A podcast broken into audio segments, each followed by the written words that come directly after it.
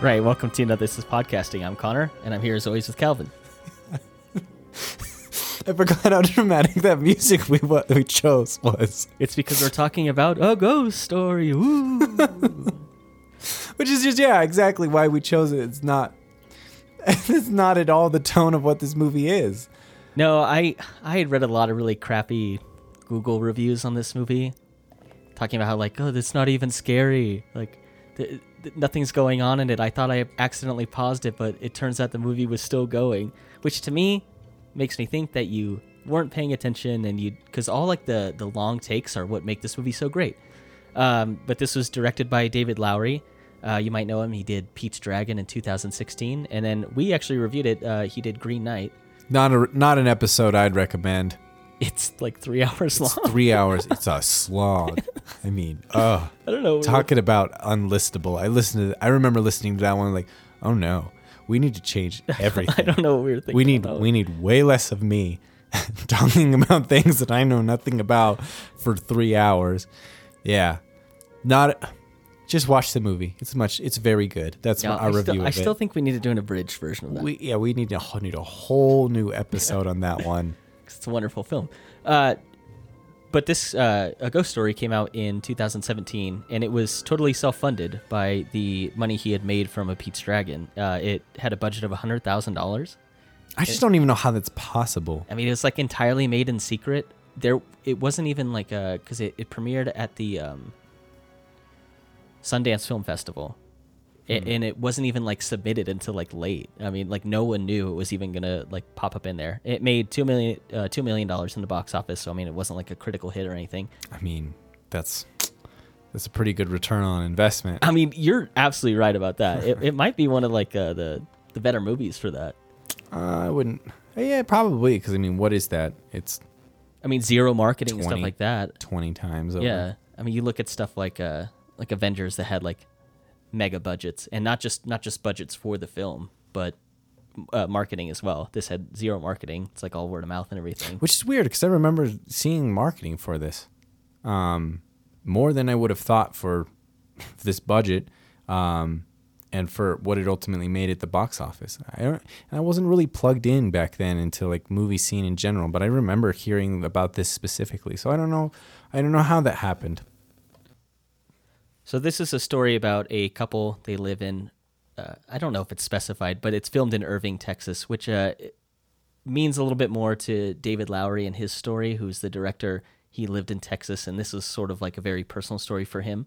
And it was about moving away from Texas to LA, and a bit of the struggle and arguments he had with his wife uh, about that move and everything.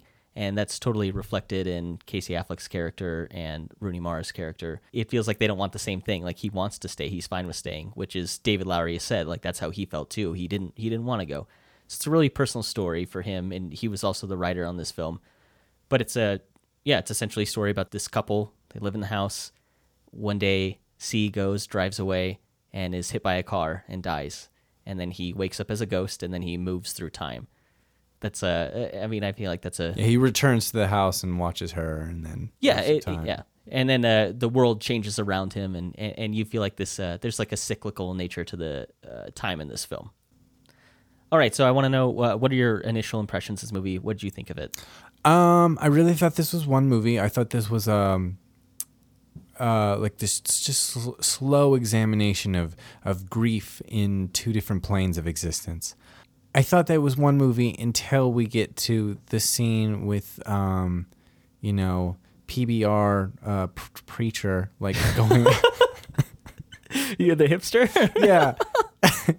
you know, yeah, he's like a, a modern day John the Baptist, but like John the nihilist. And Oh. he's Dude, you're got singers to start this one. it just like at first I thought he had like some ideas that made, and I was just like, this is just an asshole at a party. oh yeah, What are you like? Why are people listening to you right now? Why has the music stopped and everyone listening to you? You're wrong on so many different things. you talk about the music in that scene. I don't know if you noticed it's Kesha playing.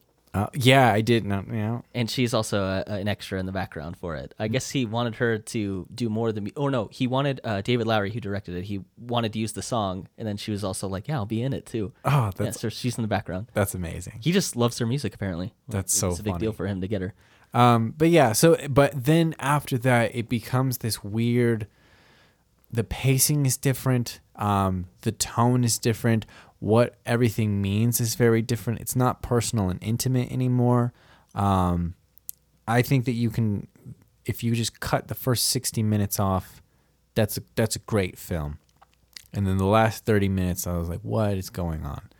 I feel like it lost its soul. Right? That's a terrible joke, but Was that off the cuff? I wasn't even thinking, and I was great. like, "Ah, I can't finish that.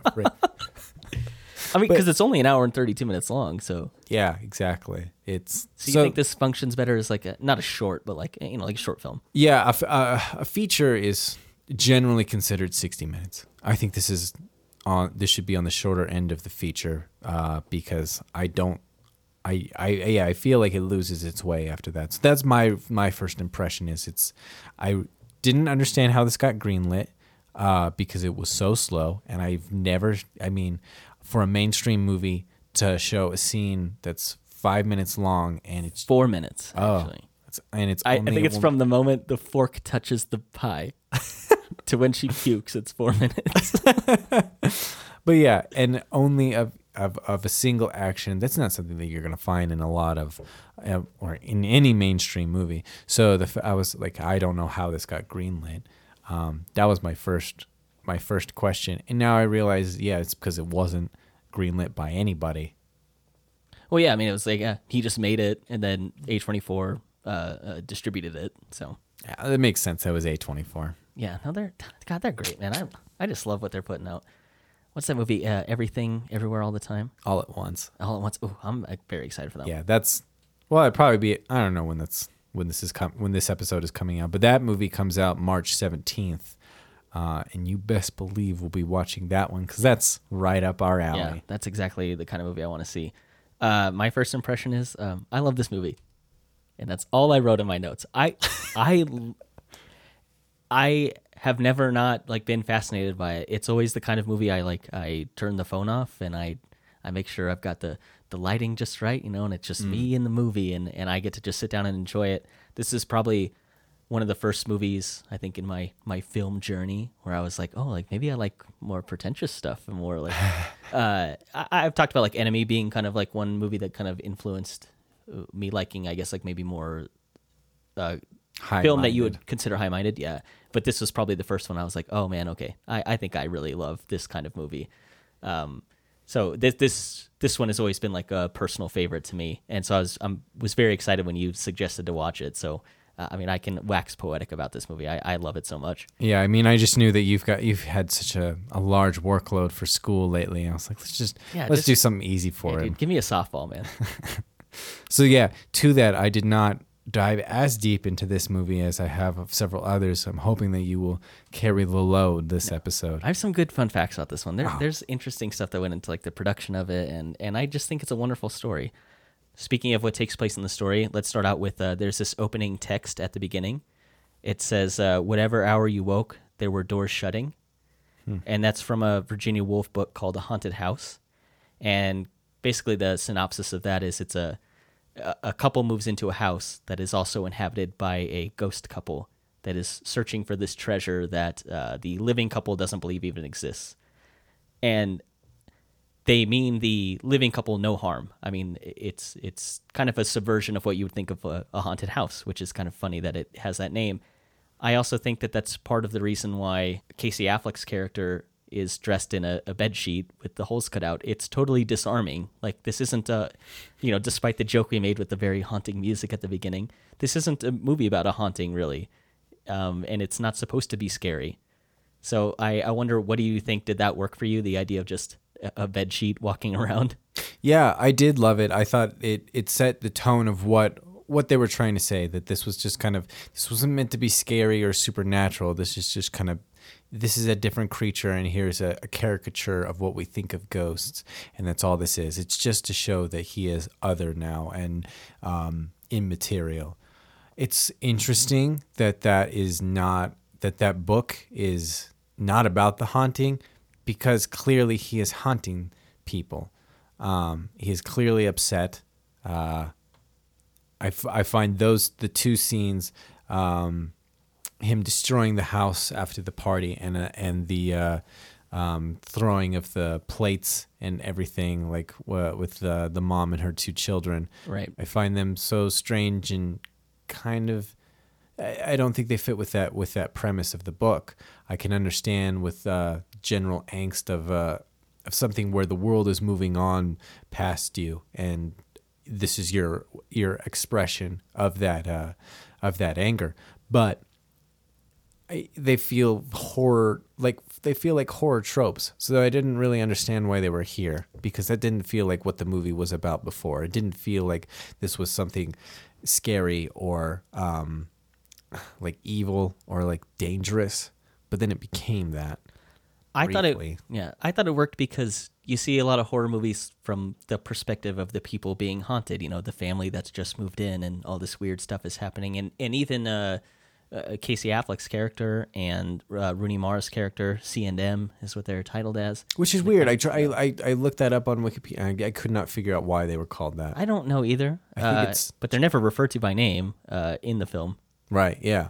And the only thing I can think of is because it's C for Casey and M for Mara. That's exactly what I think it is. um, but they talk about hearing like scratching noises, and they're like, "Oh, this house just makes such noises." And then, like you said, he haunts that that family that moves in. I just I thought it was interesting to see it from the ghost perspective and like what motivation the ghost has to do that. You get a lot of movies that it's just like haunted nun, like freaking people out and turning off lights. Um, it was cool to see. It was cool to see that like he was just acting out because he's lost the love of his life, has moved out. He no longer can even like share the same household with her, even though he can't interact with her. There was there was a cool bit where um, I think the son. It's implied that he can he can see see like he can see Casey Affleck's character as the ghost because he's like sees him in the oh, closet. the the boy. Yeah. I for some reason I thought you meant like the literal son oh no the He the, can see the sun, and I thought you were talking about like him, like that prism effect. Oh no. Um, the Hispanic family that moves in, it, I think it's implied that the son can see him. I think you you actually pointed this out to me is that uh, the mom can see him too because she like peers down at his at his feet. No, she. So what she's doing is she's picking up all of the broken dishes, and he is uh, in like the living room staring down at her. And she, there's a moment where she pauses and she's staring up at him, Oh, okay. and then he walks over and starts scratching at the wall, and then she continues picking up the pieces. So I like that. I like that horror trope showing up in this, like the the, the idea of a medium or something like that. I, I thought it worked, and it was it was unique to see it in that way, where it wasn't just like a, a malevolent spirit acting out for no reason. It it felt like there was motivation behind it, even though it is, for all intents and purposes, a haunting, and he mm-hmm. is flinging dishes around and throwing cups of milk around. It felt like I understood the reason behind it, and that's why it all worked for me. I, I thought the horror tropes it was it was just unique to see it in that perspective. and it, it was really how much of a what a change of uh, direction in uh, atmosphere and in pacing that was for me because before it was so so so slow so so so slow and you really got this idea of, of like cosmic boredom you know of uh, the ending of a life and you have nothing left to live for and you're just kind of um, in in limbo and watching the grief of a human um, Well, you want to mo- talk about you want to talk about a slow scene. What did you think of uh, the sheets pulled over Casey Affleck's character, and the camera just holds on him for a while before he lifts up, and now he's a ghost. And yeah I thought that was fantastic. Again, I, I feel like people who thought it was boring or they thought they paused it, I feel like you just missed out. It's like you're supposed to linger. Like that's the point. Is like you're supposed to get an idea of how how uh, maybe time is going to work for this character. Like it's really slow for him in the beginning, and then like you said, it speeds up towards the end, and then he gets kind of like back to his life and and he's moving forward. I thought it was fantastic. I I and I love how they got him from being a dead man into a bed sheet because I think that's got to be. I think there's a version of this movie where he puts one on or something, and it's just tough to kind of pull that together. I love the way that it, his transition into being a ghost. Thought I thought it was uh, fantastic. Yeah, I thought it was interesting too. But yeah, I, I did like it there. Like it was, you, it takes it took forever for M to pull the trunk out to the uh, the end of the driveway, and she goes back in the house. It took forever for us to pan over to see the car crash. It took forever for for him to wake up from being dead to a ghost. Took forever to watch her eating the pie, and then because it's all about these slow, intimate moments of of death, of anger, of moving on, um, of grief.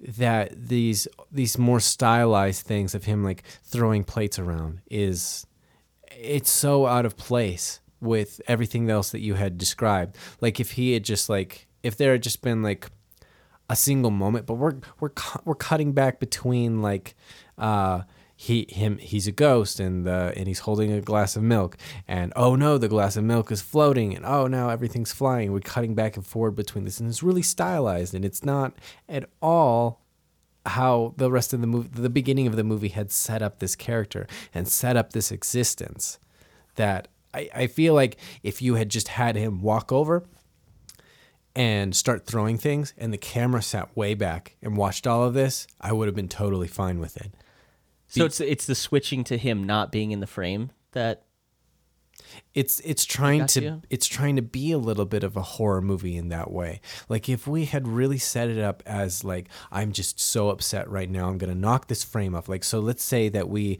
set the camera up uh, from the hall in the bedroom, you know, like right next to the piano, and we're looking in at the kitchen, and he hits o- he knocks over the the photo, and then he walks over to the table and picks up the glass and throws it at the wall, and then he just goes over and starts flinging dishes out of the cabinets and the camera never moves. That would be more in tone with with with everything uh, that's going on here like what what he's really feeling and how time really works it's not this instead it's this this weird flurry of action and of suspense that would that makes this a really tropey horror scene.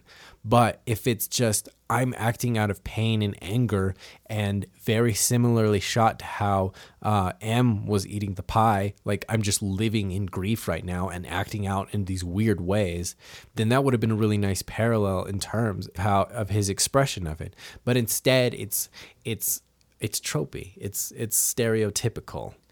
it's it's funny that you say it because I feel like I got the sense that he was acting out of anger and pain, and then to also cut that together with having what you would consider like a classic like haunting scene, I thought it was cool to have the idea of the perspective on both sides of of the ghost not necessarily acting in anger towards the family that's occupying his house, just kind of out of pain, but then also showing the family freaking out because they don't know what's happening. I understand it's tropey, but that's why I thought it worked. I liked the two perspectives it took on, but I also agree with you. I I think the scene could have been really, it could have been really powerful if it was just him, like mm-hmm. if it was just him slowly moving through the kitchen, destroying it, and then the family runs out in fear because for them it's it's still a haunting, for him it's it's pain. Yeah. So I, I agree with you. I just I, I thought it worked both ways for me still the way it was shot. Yeah, I think that's the thing is like we had set up everything from his perspective. The fact that we do keep switching back and forth to their perspective, I don't care about them.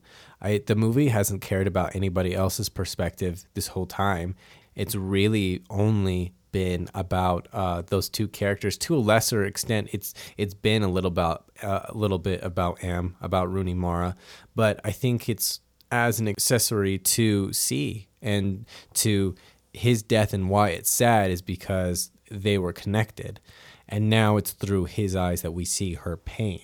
So that's why I don't like it, it it's it it becomes it's not a ghost story anymore. Uh it's you know what I mean? Like cuz you're talking about like how I want to I want to see things from the from the perspective of ghost which, which means that we should never care about anybody else seeing the ghost like we can see maybe like characters reacting or seeing to him but it should never be from their perspective to really make this a a different type piece of cinema. You know what I mean? Like I can I can understand the the boy seeing him, but I want to see it over the shoulder of the ghost of the boy looking at him. Okay, no, I I, Okay, I can understand that. That that that's maybe a, a different shot selection that I think would have like uh, conveyed that feeling better. I can agree with you on that. It also, and I mean, the thing is, is like this is a this is not a movie that you're going to make your money back on. Like, why is this not more high minded? Like, why is this not more expressive in terms of its camera work? I that's the part I don't understand. It's like you could have you could have made this really really expressive and and it feels very Hollywood in some parts. I am so surprised by your like everything you're saying right now. I disagree with. so let's talk about uh, the look of it and how it's filmed. It's in the uh, 1.33 to one aspect ratio, and it's like vignetted on the end. It's very fancy. I find that so distracting. Oh my god! I thought it was great. it was like I, I liked it as a as a novelty, but I just could not look away from it because I was like because it also is like squeezed up from the bottom of the of the frame too. If you notice that there's a black bar below the below the oh top, right, right, yeah. which yeah that it's just it's just so distracting to me. Like I I couldn't I couldn't look away from it. Like I kind of liked it as a as a thing, but it was. I, I I couldn't explain why I didn't like it or why it felt it didn't feel like it was in the right place. I don't know. I just couldn't I couldn't put my, my finger on in a way that I loved the the aspect ratio in the lighthouse. I didn't feel that way about this. It felt like it was a novelty and not really to something. Really, because I, a lot of the reason I liked the lighthouse is because I thought it took aspects of a ghost story and I love Hmm. the small aspect ratio. It forces your characters to be intimate. It forces them to be close, which is a big part of the story here. It's about like there's a big portion of it that's a, about CNM at the beginning, mm-hmm. and even though I think there's kind of building frustration between them, like at the end of the night they lay in bed together, they're close, they're cuddled up, and everything. I eh, you get the, these great intimate moments with them, and even like the pie eating scene. It's it's such a small aspect ratio that it forces your character they need to be front and center in every scene there's nothing else to look at it's it has to be focused on the characters so i loved the aspect ratio in this I love the aspect ratio. I, the vignettes you have the problem I don't. Yeah, like I, I like them kind of like from the idea of like everything is a memory. You know, that's that's what I took from all of this. Like this mm-hmm. is a collection of like old photographs, and that's and life as a memory. I found like because everything was so slow that that was something I really really focused on a lot, and it took me out of the experience of watching these scenes, of watching this grief, of watching the action because the corners were funny. Ah, no, that's so I, odd I can't I can't explain it either. I, I, I think I should have. I something I was like, why do I why why am I having this reaction? This is something that I would like. so i've said this is a very personal story for david lowery what did you think of the relationship between cnm i i think there's like some frustration but like real genuine love built into it and i want to know like your take on that Yeah, I thought it was wonderful because I I love how everything was uh, expressed like through body acting um, and body language. Like when they're just laying in bed and they're just kind of gently uh, nuzzling. I think that says so much about a relationship and in a moment and how long we hang on that is so so cool. I I really enjoyed it, and I so we'll get into this more like about music. I love the song that he writes. Oh, yeah. Yeah, so that song is called I Get Overwhelmed. It's by Dark Rooms, and it's essentially what the entire score was built on. Was that song? Yeah. That was like the that was like the impetus for the rest of the score. It's like this song was what kind of like w- was built off of. And I don't think it's necessarily based on it in terms of a musical quality or tone. It's just like this is uh the mood, I guess, and it kind of resonates throughout the film. But that's the that's the song and it's wonderful. Yeah, I do love I I do love that song too. I just feel like there's a lot of emotion in it. The way they've edited when it plays is wonderful. I think it really speaks to their relationship. Uh, I mean, just thinking of listening to a song that you're dead. I don't know if they were married or not. I mean, I don't I don't know if it's expressly said. You don't even get their names, so I have no idea. and plus, yeah, exactly, exactly. We don't even get the names. And plus, the song calls, uh, well, in the song it says lover. So I mean, so let's just use that as the the the word between them. Uh, just listening to a song that your lover, your dead lover, made for you or about. I just I can't even there are so many things going on in just the idea of listening to an act of creation uh, to someone who's dead that was very personal and close to you. Right. There's so much there's so much felt in just that action and then the the the sonic quality and all of the emotion in that's innate to that song.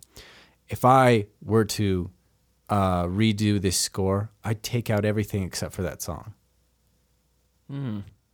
I disagree with you, but we'll get more of the score later because I think it's fantastic. But uh, But yeah, so I think the re- I think the relationship is really good, really organic.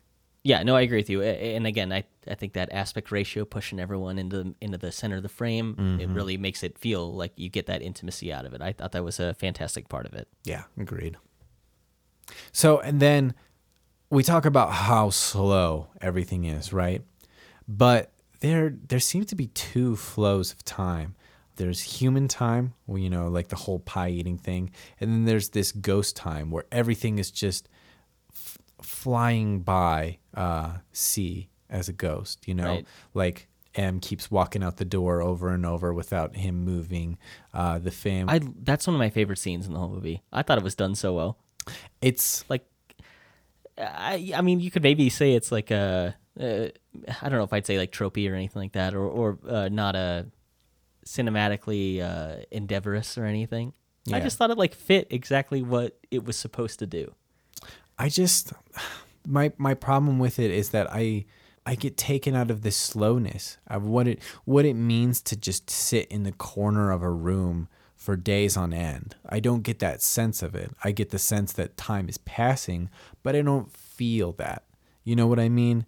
There's a difference like like the idea of like the whole uh pie eating scene, you know, there's a difference of like oh she's sad, she's watching she's eating a pie and then you get you get further and like wow, yeah, this is a really heavy scene. There's just grief here and it's so sad watching him watch her and then it just keeps going and you're like man, that's that's when you get to the real human quality of what grief is. Like it is a weight, it's oppressive, it doesn't go away. You really experience it that because that that's the way we experience time.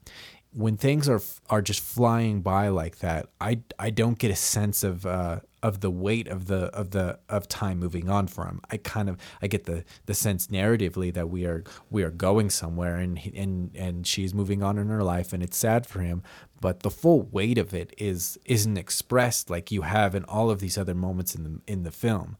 Until that point, everything had been very deliberate about this is an action, this is a feeling, this is everything contained right here. Whereas with that, it's I don't know. I it's I feel it's not jump cuts, but it feels like jump cuts to me because it's it's just it's one one aspect of the scene jumping around to something else to convey time changing narratively.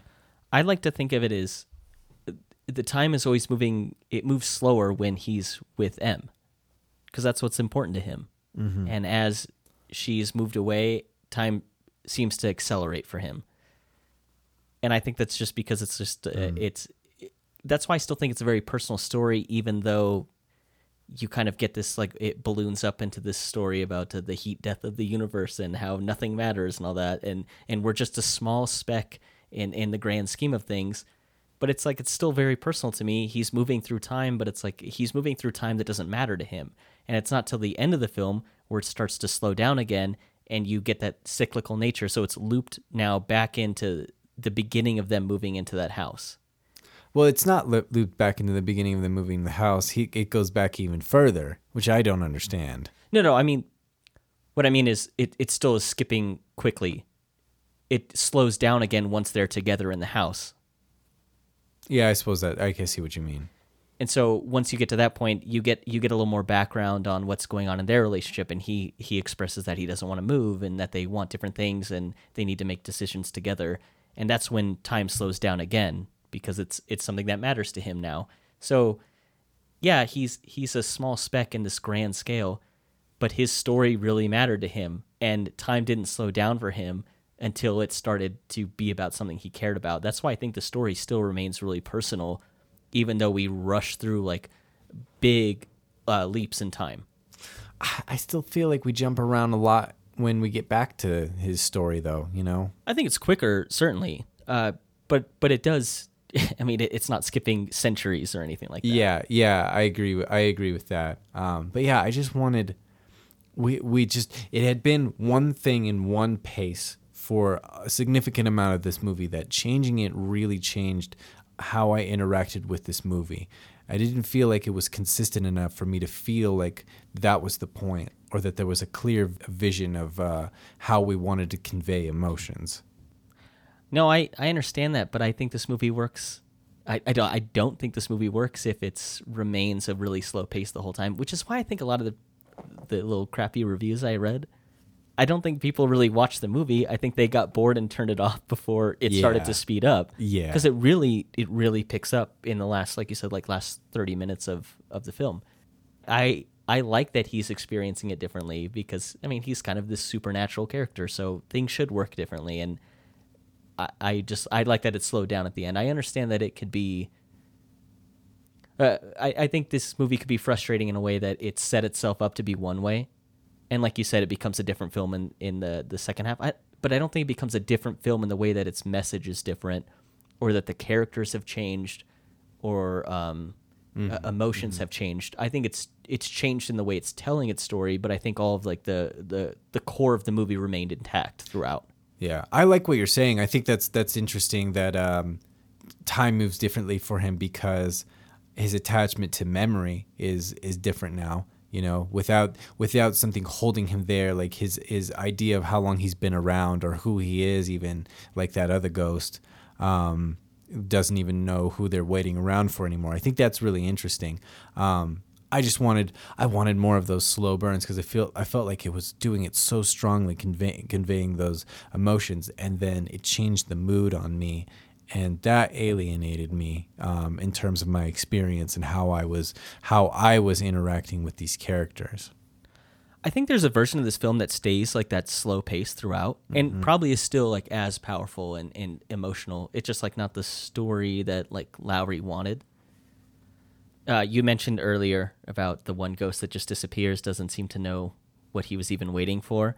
Uh, what do you think of that? Like, and it, it happens to see his character at the end of the film. He, he the the sheet collapses and he's gone. And what do you what do you think of the ghosts uh, disappearing? I honestly had that question for you because uh, I don't know. I uh, that that's my that's my question for what this film is. Like, why why? Obviously, he could have. I, I guess like there was a doorway in the hospital he could have taken to uh, ascend, go to a different dimension, go to heaven. I suggest. I, I I guess the film is suggesting.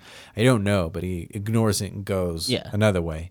Um, I think that obviously that's tied together with this the idea of um, M leaving notes in all of the houses that she's ever been in, and she's had to leave.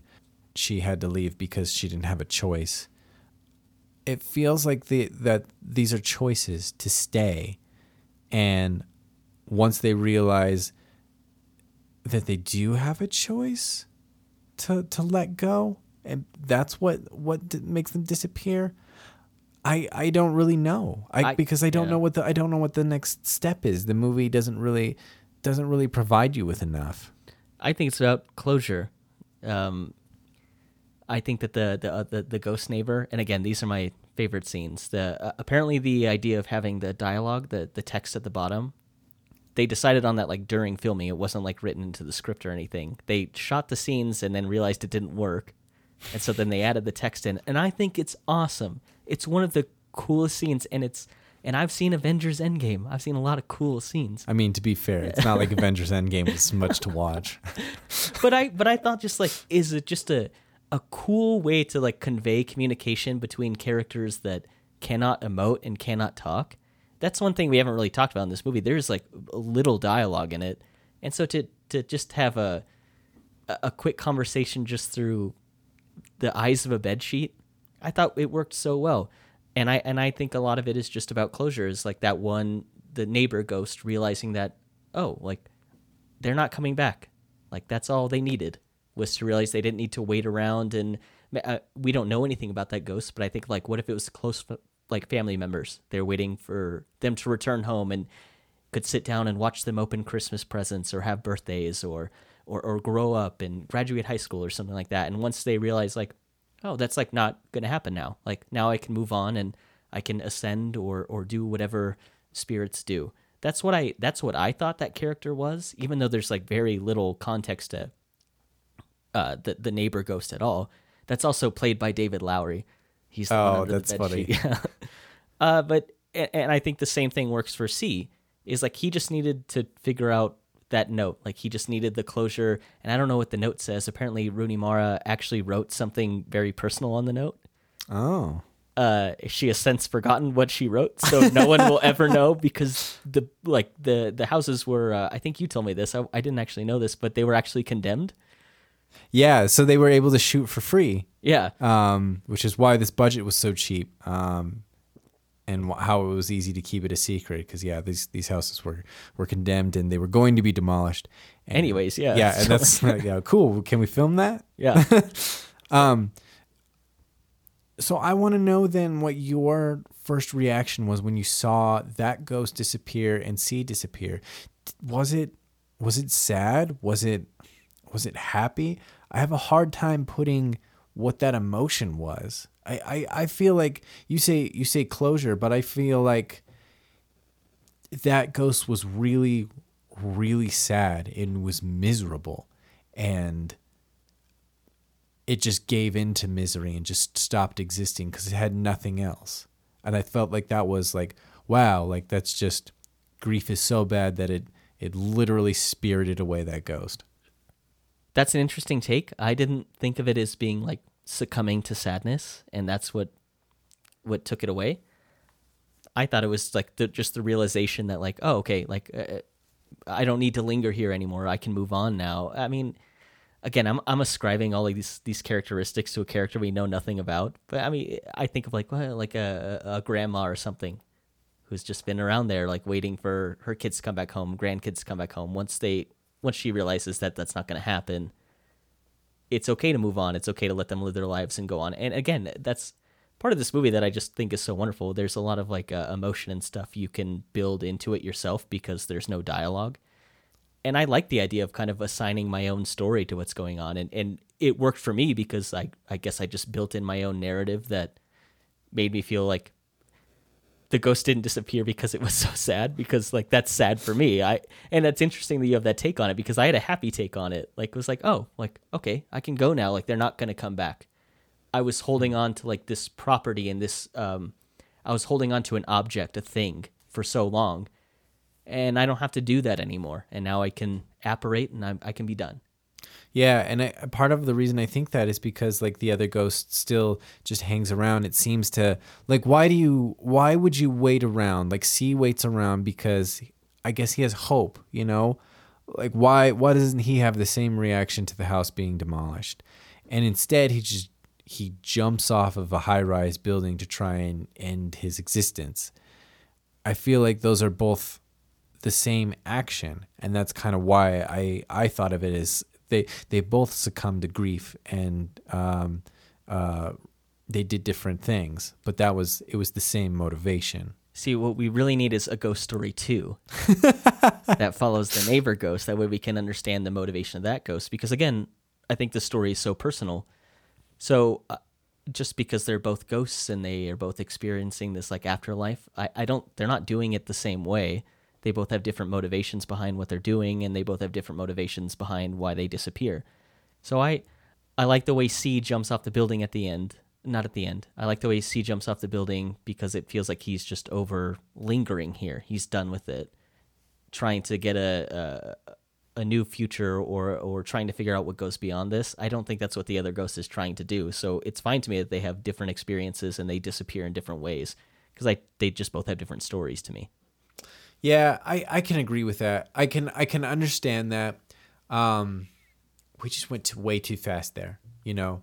Like this movie is is 90 minutes but we spent 45 minutes um of not really doing anything uh in terms of like narrative actions being completed that when things start going really fast like that they don't they don't have the weight of motivation of the narrative to really justify them. And they're not, they don't fit thematically because everything was about staying in that moment and really feeling that. But we can't get in their heads uh, the same way that because because things are going too quickly. Well, speaking of going too quickly, what do you think about like that jump in time where again it's like cyclical. So they end up he ends up back in the past like in settler times. What do you think of that? I I just don't understand it. This movie really, really loses me um, after uh, the PBR preacher because we start moving really, really fast, and this jump in time it goes it goes back to a very specific time. Um, before his story, but not all the way back to the beginning of the universe. So why this point in time? Why this story of these settlers? I I don't I don't know. It's just a weird segue that again doesn't doesn't feel like it fit with his story. It doesn't feel personal or intimate anymore. okay i'm about to tie in the pbr preacher and c's story all at once okay Okay, I'm ready.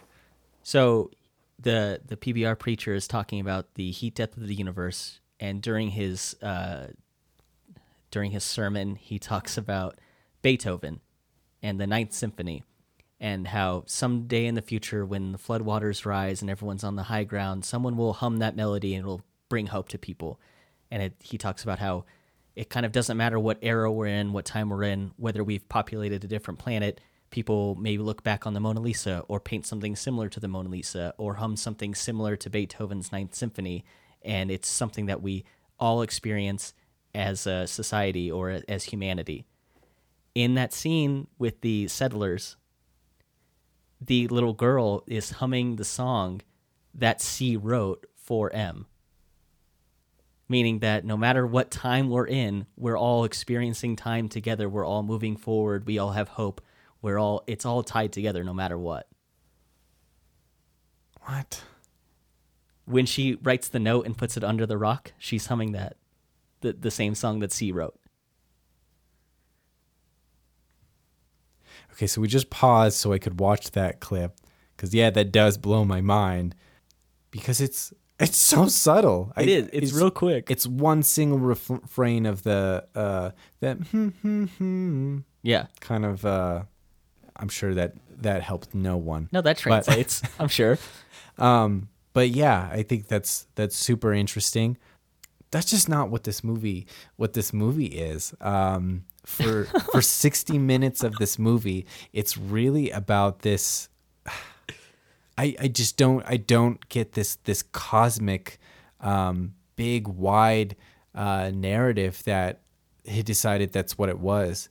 I know that because all it all it translates, all it really transitions into what is from the uh, what the preacher or the you know the PBR p- preacher is talking about at the party, which is the worst moment in the entire film, and I I don't I think it redeems that part because to me it's like he thinks that the world ends and nothing matters.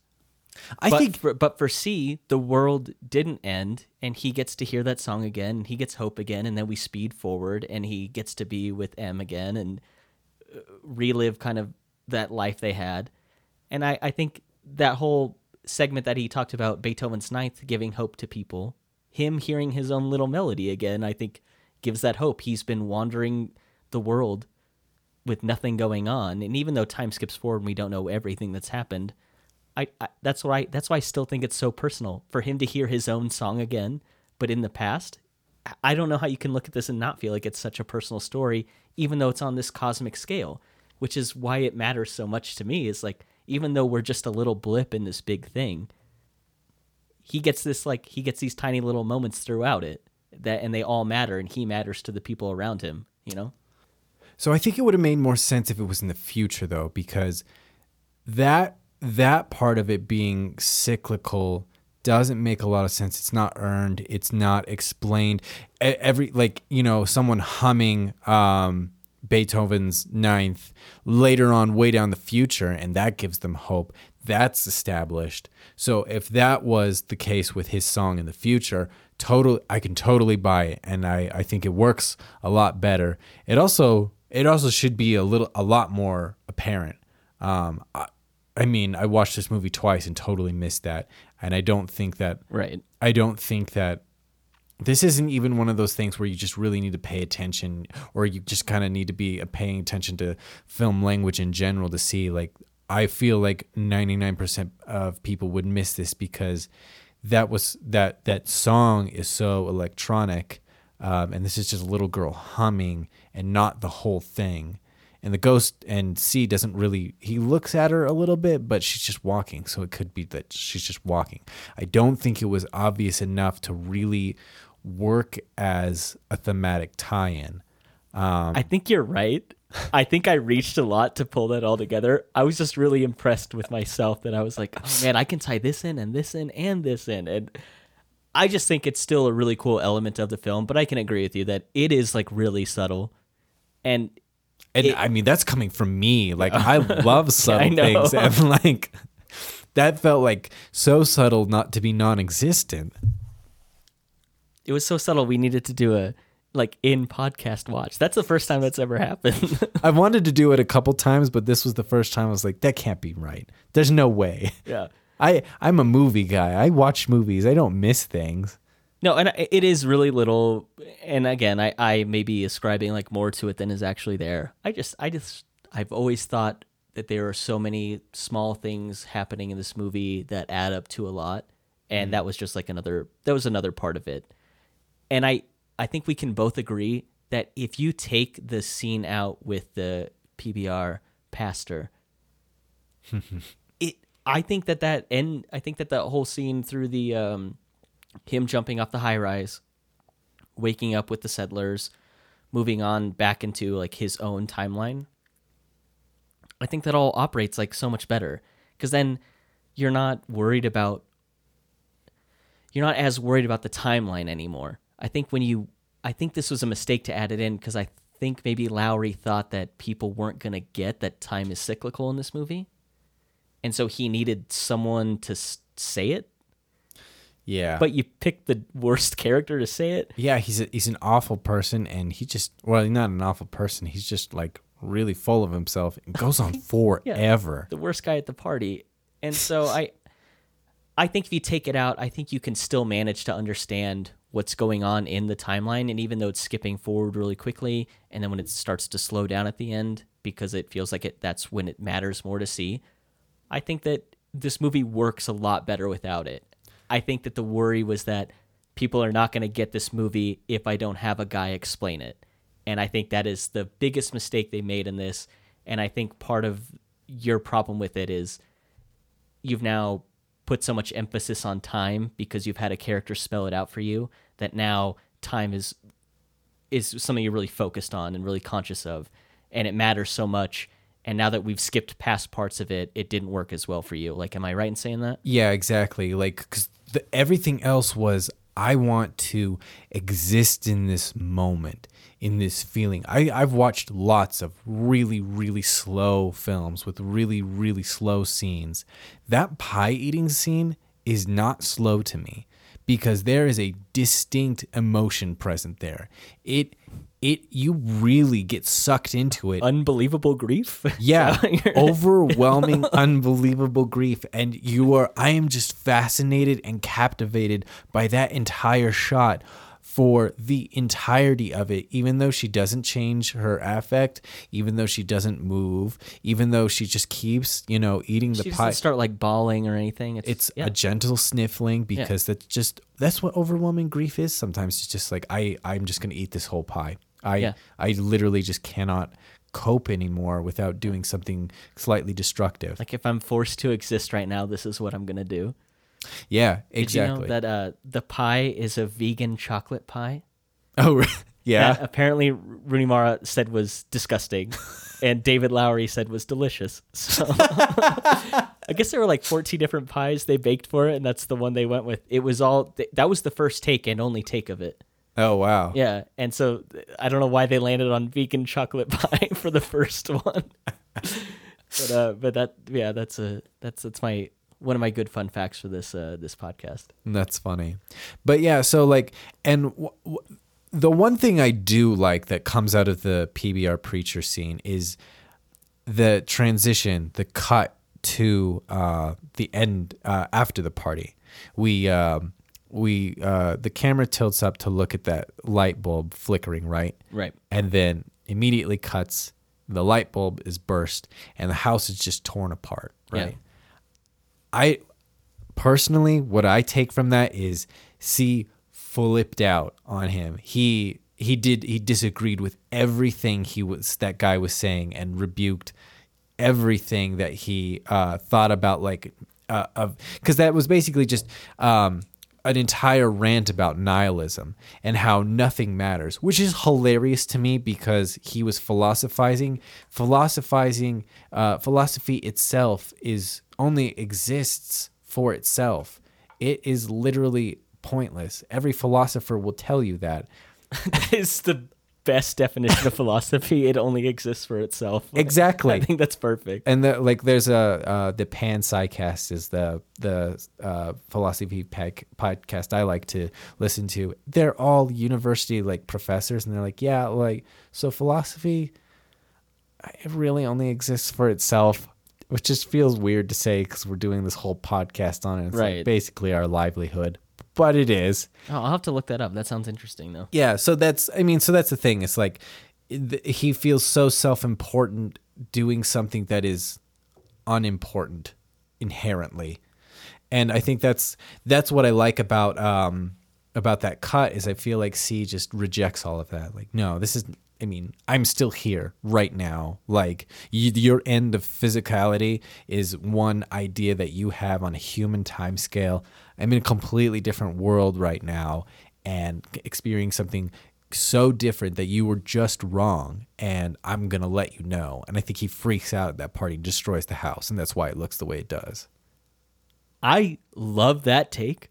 I did not think that at all, though. I just thought it was skipping forward in time and everyone's moved out. The the house has become condemned. It's decrepit. That's what I thought. But that's like fascinating. I I, I mean, I, I I have no idea. One day we'll have David Lowery on and we can ask. him. Oh, I can't wait. I can't wait till we're big enough that we can talk to all of our heroes. So Bob Eggers. yeah, well, Bobby. I think Jade said Bobby Eggs. yeah. I'm sure Robert Eggers loves. we probably won't be allowed to have Jaden for that episode.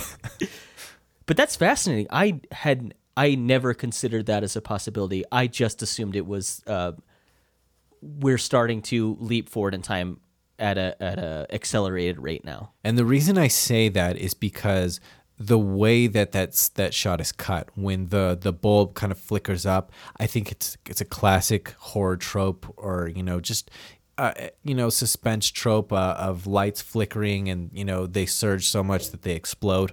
Which he's done that before. We've it's established in the movie earlier that he, the the lights will like uh, come up and dim down. So Yeah. I I could buy that. I wow that the way you're talking about this movie totally kind of changes the tone of it though. Mm-hmm. So the way I took it is is completely differently, which is why I love having these conversations, and I love finding out why you're so wrong about this movie. because that's a great take. I, I just don't think it was actually. I don't think it was the point, or, or I don't. I don't think it was actually what the ghost did. But I totally buy that as a it as a reasonable um, interpretation of that scene and how it moved forward. I think that's fascinating. I think it's great. I think the I don't think that it's the thing is is like I don't think that that's ultimately what it's saying that he's he's mad about it um, because that that dude talked for way too long. That felt like it was the point of the movie right Oh my there. god, yeah. It, it had to have been the point of the movie. If it wasn't the point of the movie, then God, just someone shoot him. Then Yeah. like that was No, I I think we both uh, established that that is just a scene that's got to be taken out Uh, for what I think is uh, nearly a perfect movie for me. That that is such a black eye in this movie. It it it is so pretentious and it it so spells out everything that it's about that now you've you've kind of lost the uh, the art of storytelling now. yeah. because now I already know what's I already know what to expect moving forward. I already know how time is going to work in this movie, and you've kind of ruined that for me because you had just some guy spout off in the middle of it. Yeah. And it's totally unreal. There is no way that that these these. I mean, they all like he looks like he's like fifty. Um, I With mean, his overalls on. yeah, exactly. And and these guys and everyone else is in like their 20, 30s, and they're just gonna let this dude in overalls mansplain nihilism and Right. the heat death of the universe, and they're just gonna let him talk the whole time. That is not gonna happen because other people have opinions and ideas, and his are just like, and uh, he just completely discounts like let's just take let's take money out of it you know? Like that's not the I, i'm sorry that we're living in a world where physical constraints are real and like i do things for money because that's how we survive. And then he's also like okay let's take love out of it. And like he just keeps taking things out of it like to make them they're completely different arguments right now and they're just he's just basically bullying like this this topic into a point that he wants to make that's completely nonsensical now because his arguments aren't even based on the on the same uh constraints that we were working with in the first place. They're just like his idea of it. What the hell are you talking about?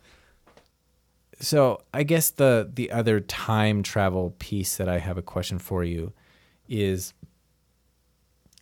why can future C see past C okay that was my point.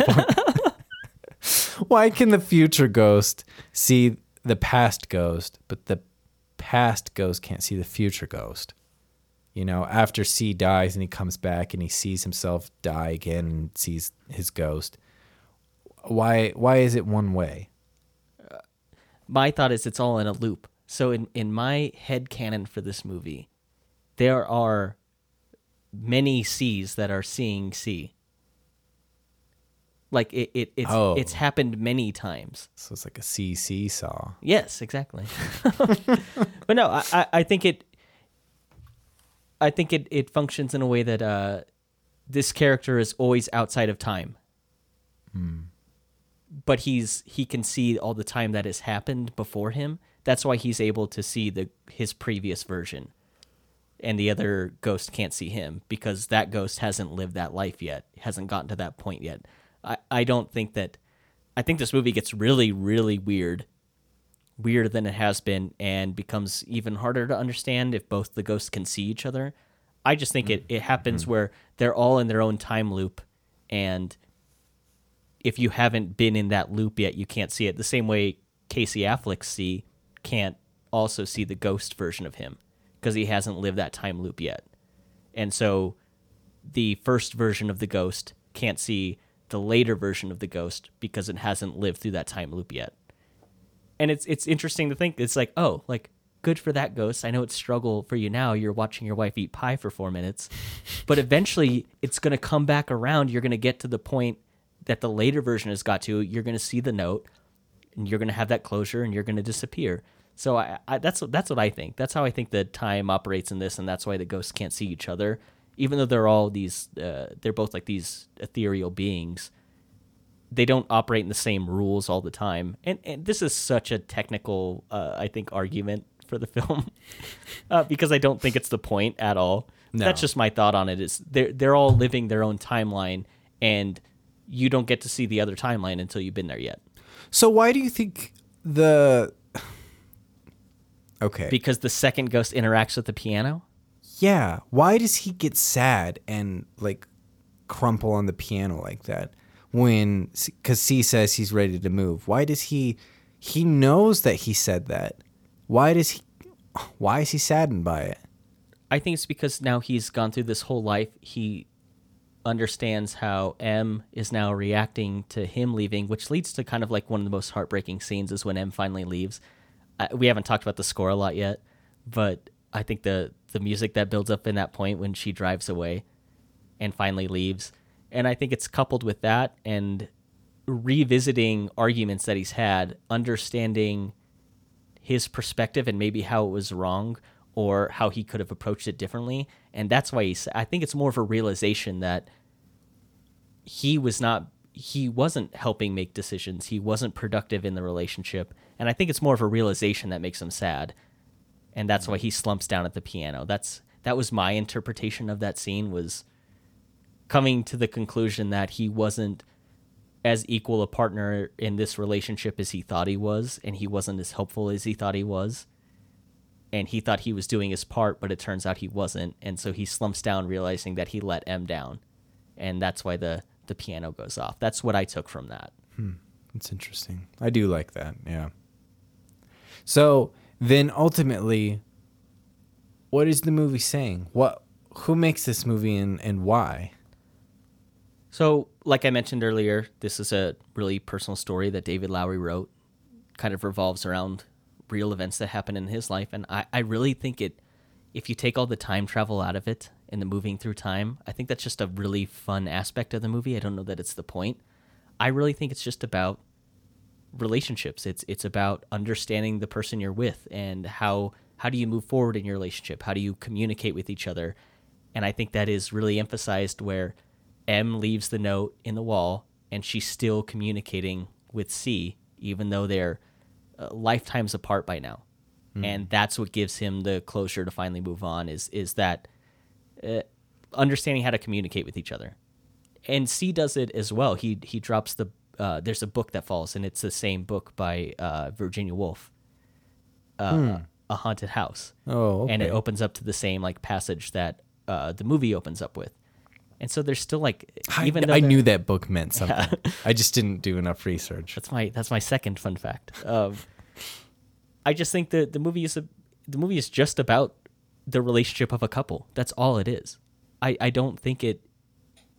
There's a lot of uh, existential meaning thrown on top of it, but I really think it's just about a couple and it's just about coming to terms with each other. That's that's what I think it's saying.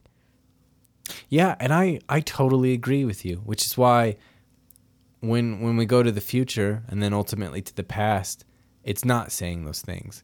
It's it's gone it's gone away from that and it's telling it in a very different it's telling a very different story in a very different way and I'm not as engaged anymore because I was like, wow, this couple, this this connection, this is this is real and it seems to transcend uh, planes as well, um, from the corporeal into the incorporeal as well. And I was so behind that that that's why I would say that the movie loses its way because why why incorporate time time at all if we're already talking about like uh, you say the movie loses its way.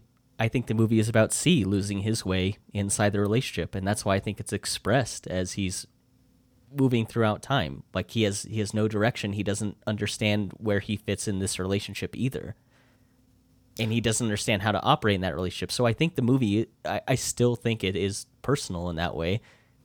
I don't think the movie lost its way. I think it's following a man losing his way, regaining how he should have been or how he how the relationship was and then realizing that and once he realizes that that's what allows him to to to, to disappear eventually. Yeah, and so I like that idea. So what I would cut then is I would cut the the the mom and the kids that move into the house. I would cut the whole party with the PBR pastor, and then I would just get to the part where he jumps off the building, goes back in time, but to the beginning of that house, and then relives that from that perspective. Um, so it's a ghost story in some ways, but it's also like a uh, I'm seeing myself in a third person story and really examining that. For sure. Yeah. then then I'm I'm on board with the with the time travel because I don't care then that it happened, um, because it's everything is still working thematically within the same idea of exploring this relationship from uh, from an outside perspective on yourself. You know, we never you never get that.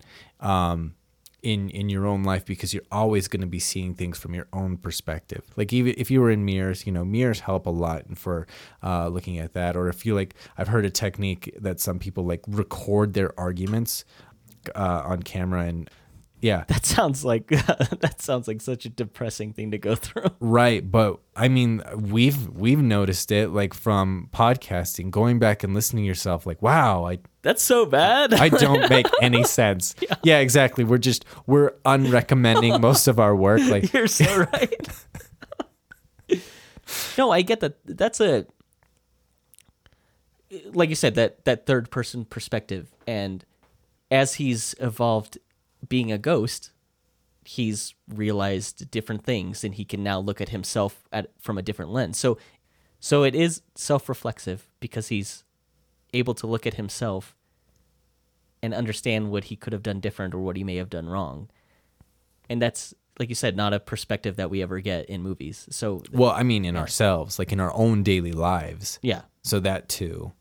no, I love that idea a lot. Yeah, no, I, I think that's, I think that really captures the point of the movie to me.